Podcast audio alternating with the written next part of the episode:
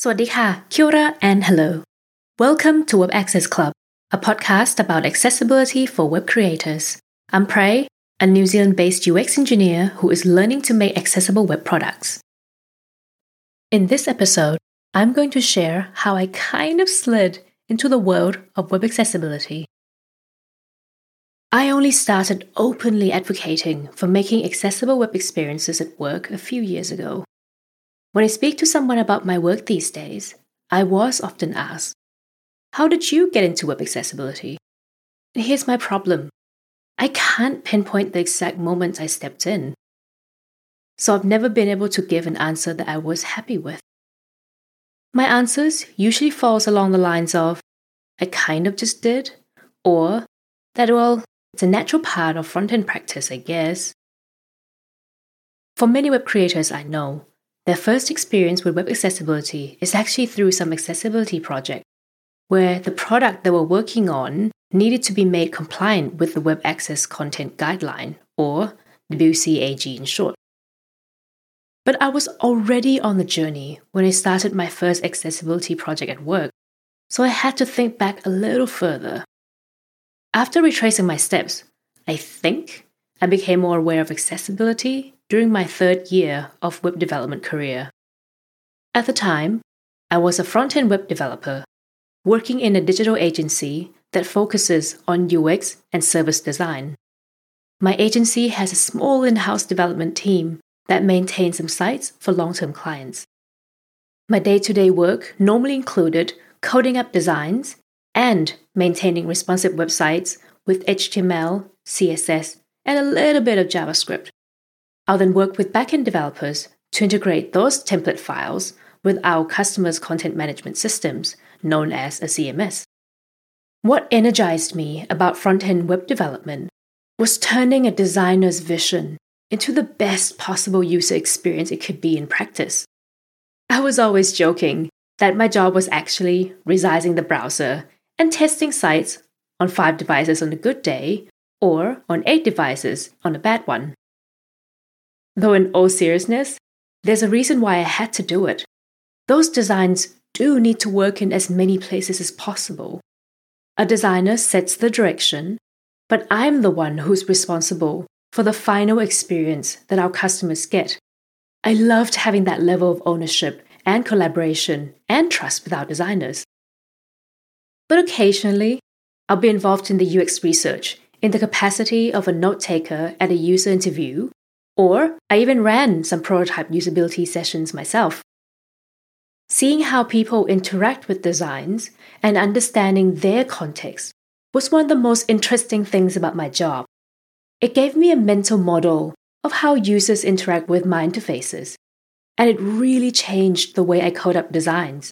For example, I noticed that a user was struggling to tap on the navigational links in the prototype. I realized that the hit area was actually smaller than their fingertips, so I learned to create visual space between those links using CSS padding around links instead of the margin. Using padding increases the link's hit area without actually changing the visual design, so that is a different way of achieving the same design, but also improving the user experience. I became particularly careful about some types of layouts and interactions because of all these UX research sessions that I've been involved with. I believe it helped me become a better developer. And in hindsight, I was already learning to improve accessibility of my code, even though mentally I was mainly focusing on touch devices and variety of viewport sizes. Then, I was put on a project which added yet another dimension to my practice. In this project, my team was responsible for designing an internal tool for a client. As a part of the delivery package, we were also to start a design system for them. This internal tool was a web app with loads of form fields, and it was more interactive than anything I've done up until that point. In the past, users for this app had to complete their task with the old school command line interface. It was hoped that the new UI will be way more user friendly, help reduce errors, and it's easier to onboard new staff onto the tool. We realized pretty quickly that in order for existing users to navigate the new app as efficiently as the old one, it needs to work with a keyboard. A lot of my energies went into really understanding how to interact with basic form fields using a keyboard. I also learned how to code up keyboard accessible versions of custom form elements that our designers came up with. CSS Tricks, Mozilla Developer Network, and Smashing Magazine websites were permanently up on my screen, and my appreciation for pattern libraries and design systems grew from there. Unfortunately, we were an agency. Projects run on a fixed time and budget. It was clear that a project like creating a design system needs to be done iteratively and in house. I decided that I want to be allowed to craft these systems and experiences and left my last company to join a product company. In the new team that I joined, they still kind of operated like an agency inside a company and maintained a somewhat interactive website. We focused on shipping new features for internal stakeholders because the site was pretty new at the time. So even though I got more ownership and time, it wasn't realistic for me to create design systems or throw myself at optimizing for micro interactions. It simply wasn't my team's priority. But oh my goodness, there were so many divs and spans everywhere, and rarely a semantic HTML in sight. I focused on sneaking in little improvements into the HTML templates where possible. But some improvements does require significant changes to the template and the way the data was displayed. Since I'm now working with a bigger and more formal team who hasn't worked with a front end developer before, I needed to justify why those improvements were important. By that time, I was already using semantic HTML5 like nav, header, and aside in my day to day work. I assumed that meaningful or semantic HTML is a commonly known best practice, and not following it is against the industry best practice. I also understood that it was important to label things for search engine optimization purposes. Many of my previous project success metrics were, after all, reliant on a lot of SEO statistics. But perceived best practices and SEO simply weren't good enough reason to spend developers and testers valuable time. A lot of these major template rework needed to be done in authenticated experiences, where a user needs to be logged in to see the content which means these pages shouldn't come up in the search engine in the first place. So, the SEO argument kind of fell flat on its face. As for following the industry's best practice, they're just that best practices, a guideline of what good looks like, but no real value to the user.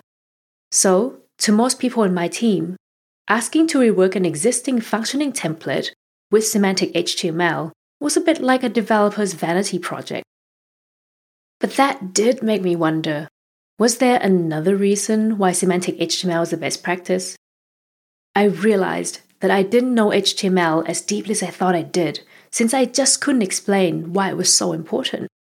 All I had were actually questions that needed answers, like why should I put alt text on some images and none on others? How do I even write a useful one anyway? What is the difference between H1 to H6? Why do we need HTML headings when you can actually just style anything to look like headings? The nav HTML element doesn't at all seem beneficial to SEO. So, what is it actually for, other than code readability? Why is link with empty hash or href so bad?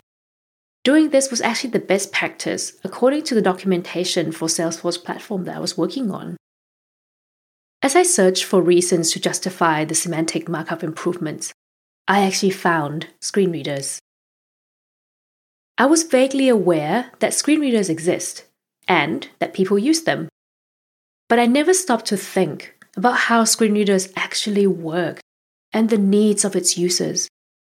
Because I was simply trying to understand the purpose of HTML, I settled with very basic understanding of screen readers. At the time, I understood that screen readers were software that blind people use to use their devices. Screen readers read text on the screen, and that is why you need to provide alternative text to describe images using alt tag. Screen readers just weren't smart enough to read images without manually providing alternative description attached to an HTML image. I learned that semantic HTML gave additional context and purpose to the page for screen readers. The way designers use some visuals to communicate purpose of specific types of UI for sighted users. I was vaguely aware that screen reader users know they're onto a new section or group of content, or perhaps even sub-content, via the use of H1 to H6 HTML tags and section HTML5 tag. Screen readers don't care if you start a p tag as a heading, as it focuses on HTML, not CSS. So now it does seem a lot more obvious to me why the new semantic HTML tags exist. Take, for example, how does a blind person knows that a list of links is actually the site's global navigation and not simply just a part of the page content? Nav HTML5 tag actually helps with that. So, how does a screen reader user know if clicking on something would actually take them to a page versus interacting with something on the page?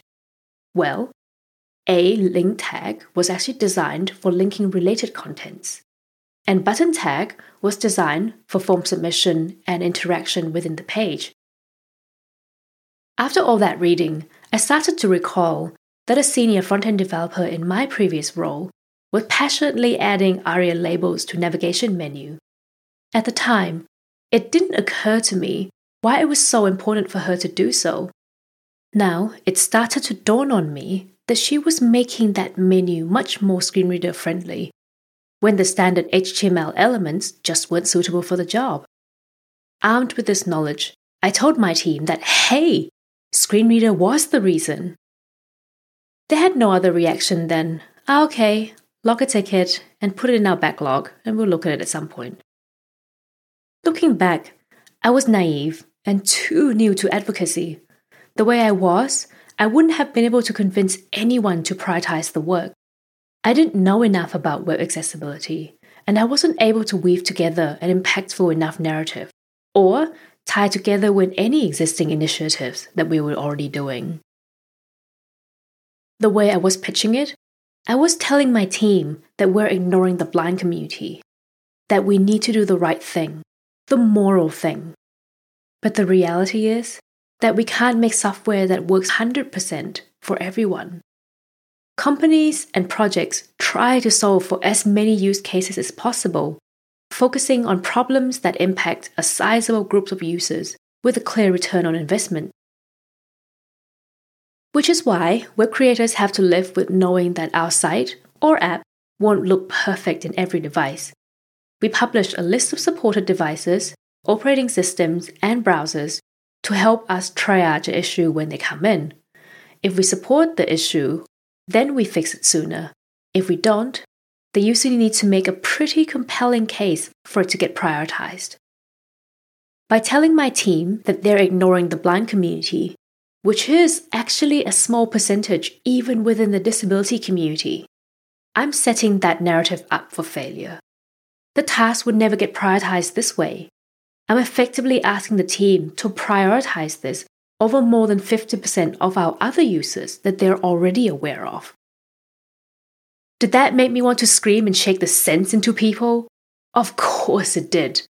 But thank goodness that I didn't. Because vilifying teammates is the worst thing that I could have done to convince anyone to join my cause. So, I resigned to learning more about disabilities alone. I still shared what I learned about accessibility during our knowledge sharing sessions when possible. Afterwards, people would tell me that, oh, it's fascinating, something they'd never thought of before. Thank you. But then they wouldn't do anything about it. It was just business as usual. After a while, I did manage to gather a couple of more front enders around the cause, and we continued to make improvements wherever we could. But since we were kind of sneaking things in, the progress was quite slow and actually frustrating. As I was becoming discouraged, the management suddenly told us hey, we need to make our product accessible. It needs to be compliant with the Web Content Accessibility Guideline version 2.1 AA. I was definitely too overjoyed that an accessibility project has landed on our lap. I was bouncing around, completely oblivious to how my teammates were reacting. Later, I would learn that this level of energy for something that people were unsure and scared of actually puts them off more than actually getting their buy in. Luckily, we had a more senior front end developer who had experience working with the WCAG before. They were asked to lead the analysis on the efforts that will be involved to get our product up to standards. While someone else was working on the how, I was searching for ways to get people in my team to learn more about accessibility, to help them understand the why, and to go beyond the compliance mindset. In my search, I stumbled upon Digital Accessibility Foundations by W3C. It's a free 16 to 20 hours self paced online course that was designed to give non technical and technical foundations for people to make digital technology accessible. What I liked about this course was that it did a great job at introducing the why behind digital accessibility, and it provided visuals and descriptive overview of how people with disabilities use assistive technologies. This was where I also learned that there were more assistive technologies than just screen readers, and that around 1 in 5, or 1 in 4, depending on where you get your stats, live with some sort of disability. This number makes digital accessibility way more justifiable than catering for just the blind users. Because UX has always been at the heart of how I approach coding, I wondered, how can I understand disabled people better? I felt that understanding more about the users will help me cater for their needs, like the way I understood and automatically catered for sighted users who uses touch devices. I suspect that this would help me deepen my front end craft, and I was excited to see where this interest would take me. So that was a start of my accessibility journey. From coding responsive static sites to enabling touch to keyboard interaction to screen readers, and then finally to discovering the entry into digital accessibility. What was your journey like? Drop me a line at hi at webaccessclub.com I'd love to hear your story.